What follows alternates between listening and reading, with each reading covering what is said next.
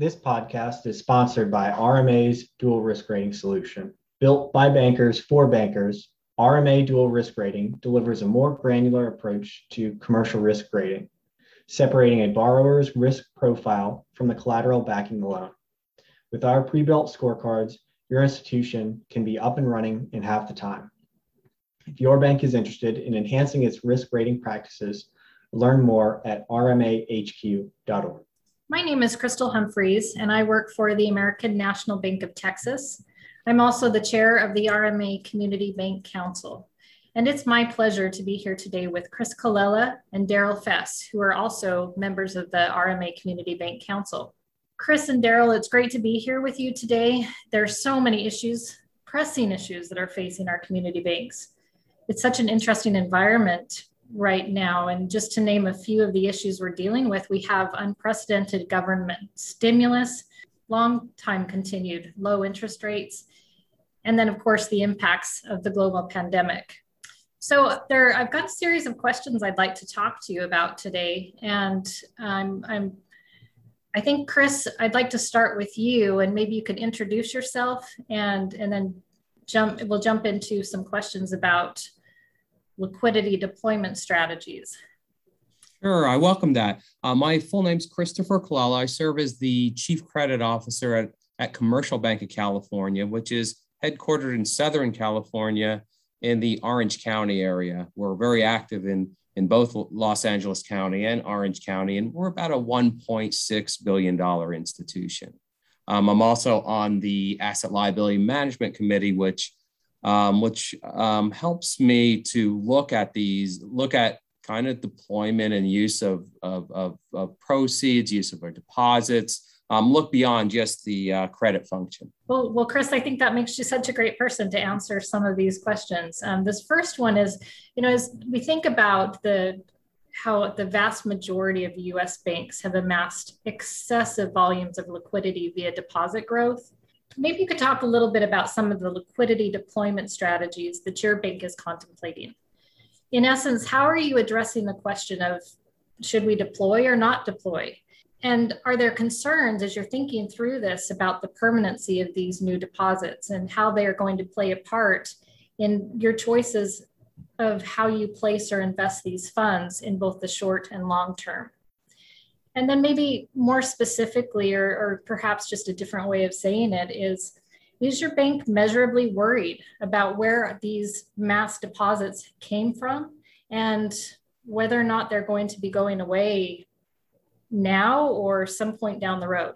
Crystal, great question. There's a lot to unpack there, but I, I will start probably from um, addressing the, the last part of your question, which is, you know, where, where are these deposits coming from? Are they permanent?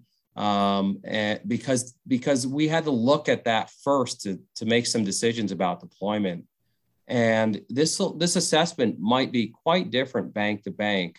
Um, we, we, we've, we undertook several analyses of, of, of those deposits, um, largely sometimes referred to as surge deposits. Some of them believed to have come from um, funding PPP loans. There's there's a great great deal of liquidity in the marketplace. They, they they've come from you know a, a variety of sources, and and as we studied the sources of the deposits that came to us and studied the movement of deposits, it appears to us that that they're going to be with us for quite a while. So they're here to stay was our conclusions, and the more we looked at it, um, we thought, well, and even if they don't stay, we're, we we have an engine that's allowing us to grow our deposit base. So they'll either stay or be replaced, which which led to the decision that we really need to deploy. So so to answer part of your question, to deploy or not to deploy, we needed to. Um, we feel the deposits are here or, or going to be replaced, and, and and and we're growing. So we are actively um, you could say responsibly, but very timely deploying the funds. Um, and there's really two different places where we where we're deploying them. We're expanding our um, securities portfolio measurably, at least 25 percent, um, and so and um, growing it by 25 percent to be clear. And um, and and our loan portfolio, I was just looking at that, and it's it's grown about 14 percent year to date, and, and we plan on continuing to grow it um, in various ways. Um, we are, you know, we're originating um, more credits and we're competing um, more on price than we had in the past. We usually did not tend to compete on price, but we're willing to take that more frequently um, and um, probably opened our credit box a little bit. On the margins, we have made some adjustments. So, our first answer, Crystal, to you is we felt the need to deploy the funds, and um, we'll probably be talking about it later. But some of it had to do with, um, you know, what it, what it costs to hold hold the deposits with us and earn virtually nothing if they were held in more liquid form. So we we decided to go ahead and deploy them. That's really helpful, Chris. Darryl, I'd, I'd really like to hear what, if you have any anything to add to those particular questions. And then maybe also after you have a chance to introduce yourself, speak specifically around how the present net interest margin squeeze is playing into your bank's decision for how to deploy these newly arrived deposits. Um, great. No, Chris's answers are, are, you know, pretty common, I think, throughout the industry as to what to do uh, with these funds. And so uh, I think that that you're going to hear a lot of the same things from me. And I'll introduce myself. I am Darryl Fess. I'm president and CEO of Brookline Bank. Uh, we're about a five and a half billion dollar bank uh, based in Boston. Uh, one of the peculiar things about our bank is that we have a finance company based out of New York City with about a billion dollars in loans. And so when it comes to the, we'll call it surge funds, the, the money that has showed up in everybody's bank uh, from all of this stimulus, government stimulus out there, um, our finance company doesn't generate any deposits. So our bank for years um, has been a heavy borrower from the Federal Home Loan Bank to fund um, those particular loans. The bank itself is pretty much self-funding. Um, you know, it's commercial real estate and C&I business. Um, so, you know, one one deployment for us has been to pay down our Federal Home Loan Bank borrowing significantly, and that has had um, the effect of improving our margin a little bit because you know some of those borrowings were kind of expensive. And now we have uh, all of this fairly cheap um, deposits sitting around. So that's kind of one of the areas that we've um, targeted uh, that money at. And you know it could give you a little pause and i think a lot of people are worried do you take all this money and you put it out um, and make new loans with it? And then what happens if they they dry up? And i think in our case it's kind of we go back to borrowing. And so you know our actual liquidity source doesn't disappear because we can then borrow back from the federal home loan bank now that we have tons of availability there. So um, so i think that when it comes to um, you know what we think about these deposits i think i'm on line with chris that we expect that they're going to stick around as we did some analysis on these deposits, um, what we found was we attracted a lot of new clients. You know, with the PPP funding, we got a lot of deposits that came from new clients who weren't being serviced by the big banks uh, in a timely fashion. And, you know, we've ended up with an awful lot of uh, new clients that came and uh, brought fresh money to the bank that wasn't strictly PPP money. I, I wonder from both of you, did, did either of you, did your banks reach out to any of these customers to better understand the, the source of the funds or what they were planning to do with them, maybe some of your larger customers?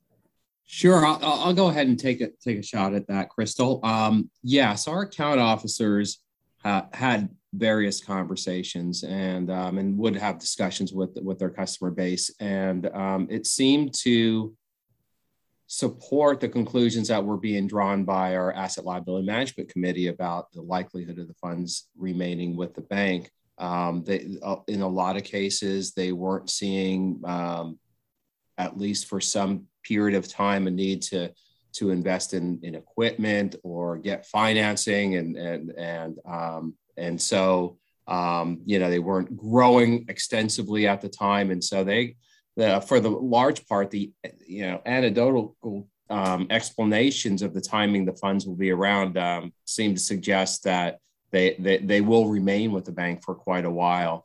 Um, the type of new money that has come in um, that came through PPP or other sources, we've also expanded our customer base. We a lot of new customers walked in, um, so it's it's it's a lot broader than it was before.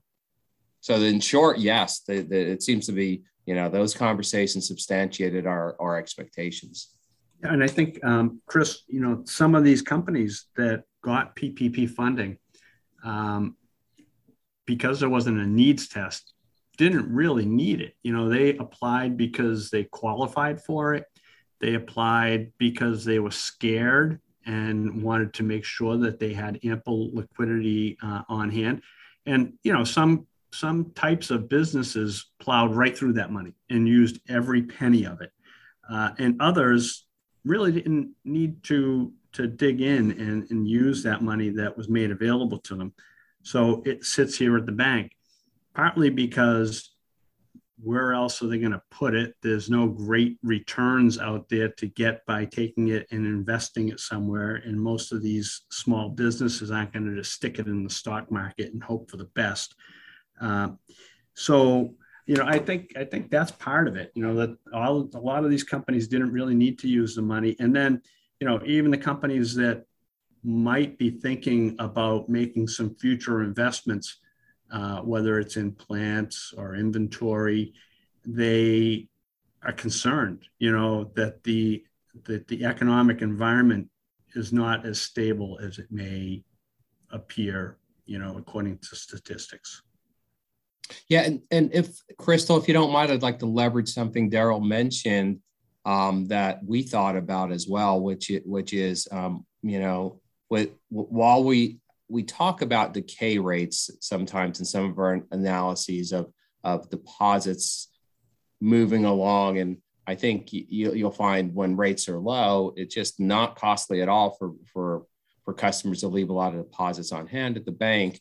And so um, that went into some of our analyses was, was, you know, was the extended low interest rate environment um, is largely going to make it not very expensive at all for, for a lot of our uh, customer base to leave large dollar amounts on deposit. So um, that, that, you know, that, that notion that it's just not costly to, to leave large amounts on deposit is probably going to play a big role.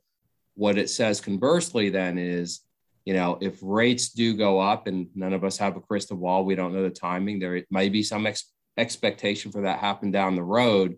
But th- this dynamic could change if rates go up. And if they go up dramatically, let's say, um, down the road, then, then it becomes much more costly to leave the deposits on hand. I think we'll have to do a reassessment at that time. Thank you.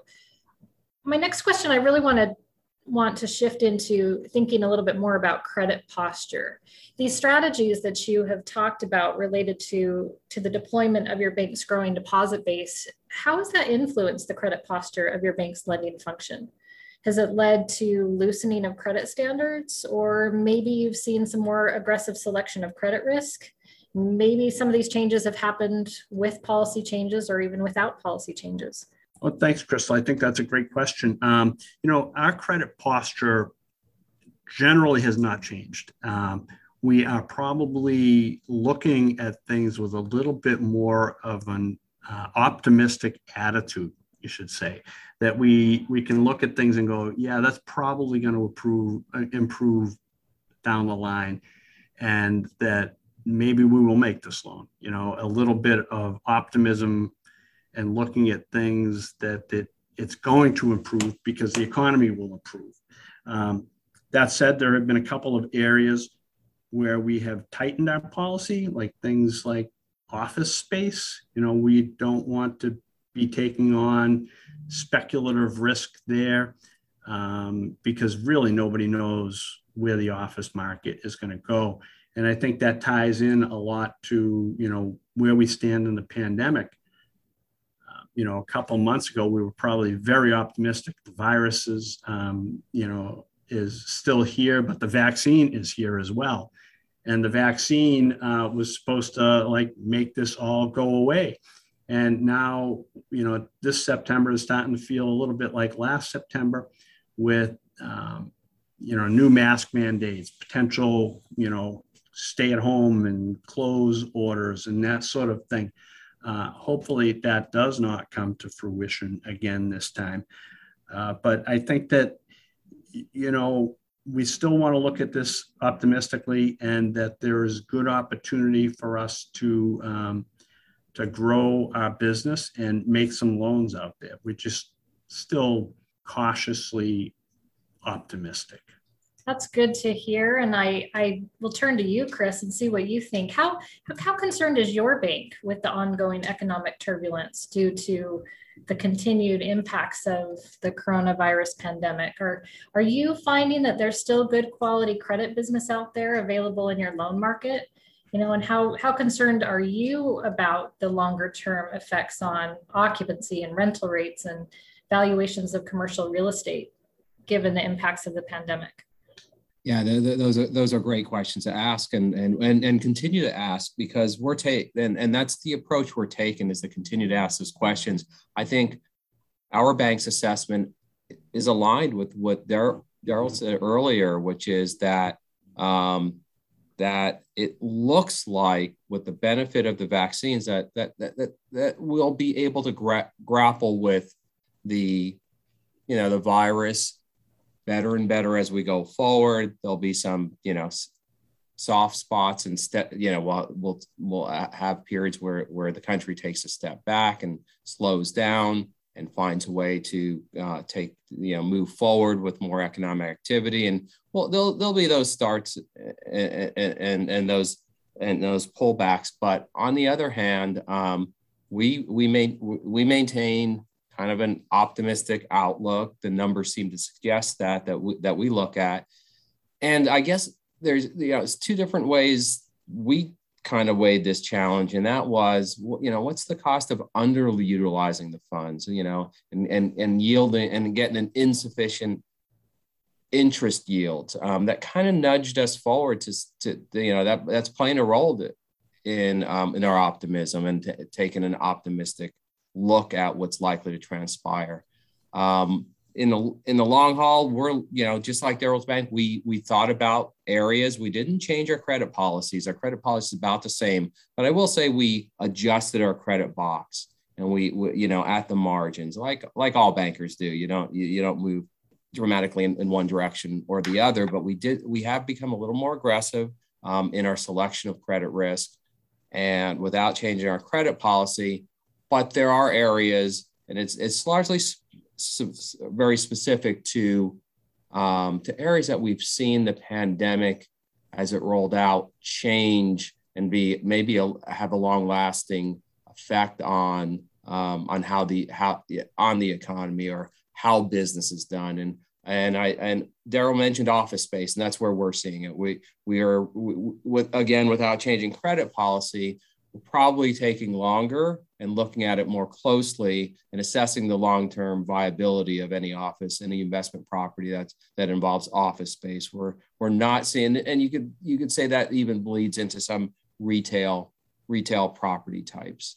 Um, so selectively, but it's really very specific on um, how it's how those asset classes have, have been impacted or moved forward um, on a trend line that they were going to move forward anyway.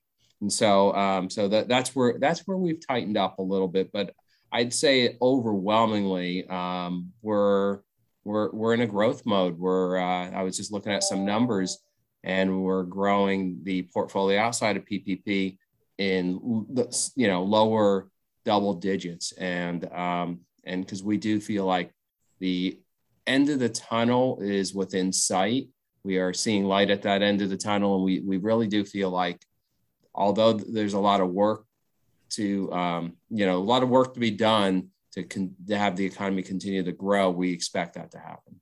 Great. And you mentioned the the ppp darryl maybe what could you tell us about your bank's thoughts about related to closing out of the ppp loan program? Well i am really glad the program was there for our clients and I'll be really glad when it's all done. it um, it was a great program. you know, in the end, it probably is pretty profitable for us, but it has been a distraction. And, you know, this time around, uh, for the second round of forgiveness, luckily, most um, of the applicants have already, um, this is their second round. So they've been through it already and they know what the process is like. We uh, ha- hired uh, a company to do an outside, you know, solution for, for doing it online. And uh, everybody knows how it works now. They know how to log in, they know how to put their information in there.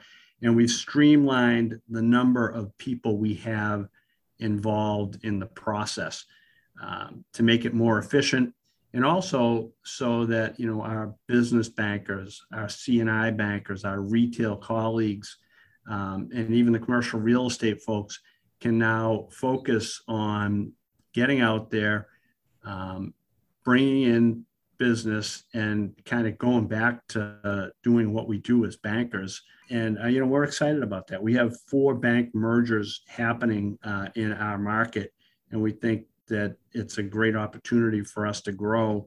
And that means our people need to be out there doing what they're supposed to do.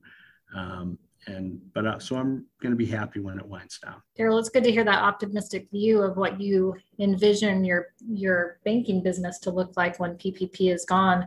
What about you chris? What do you think your banking business will look like when all of this is over? Yeah it's uh, it's somewhat similar. It's it's uh, it has been robust and we expect it to continue to to be robust. And it, and and and with with us being in the throes of finishing off forgiveness. Uh, we, we, virtually um, have completed all first round PPP loans. There's, I don't even think there's but, uh, but a handful. You can count it on one hand how many we have less left there, and we're and we've done well getting through the applications for forgiveness in the second round as well.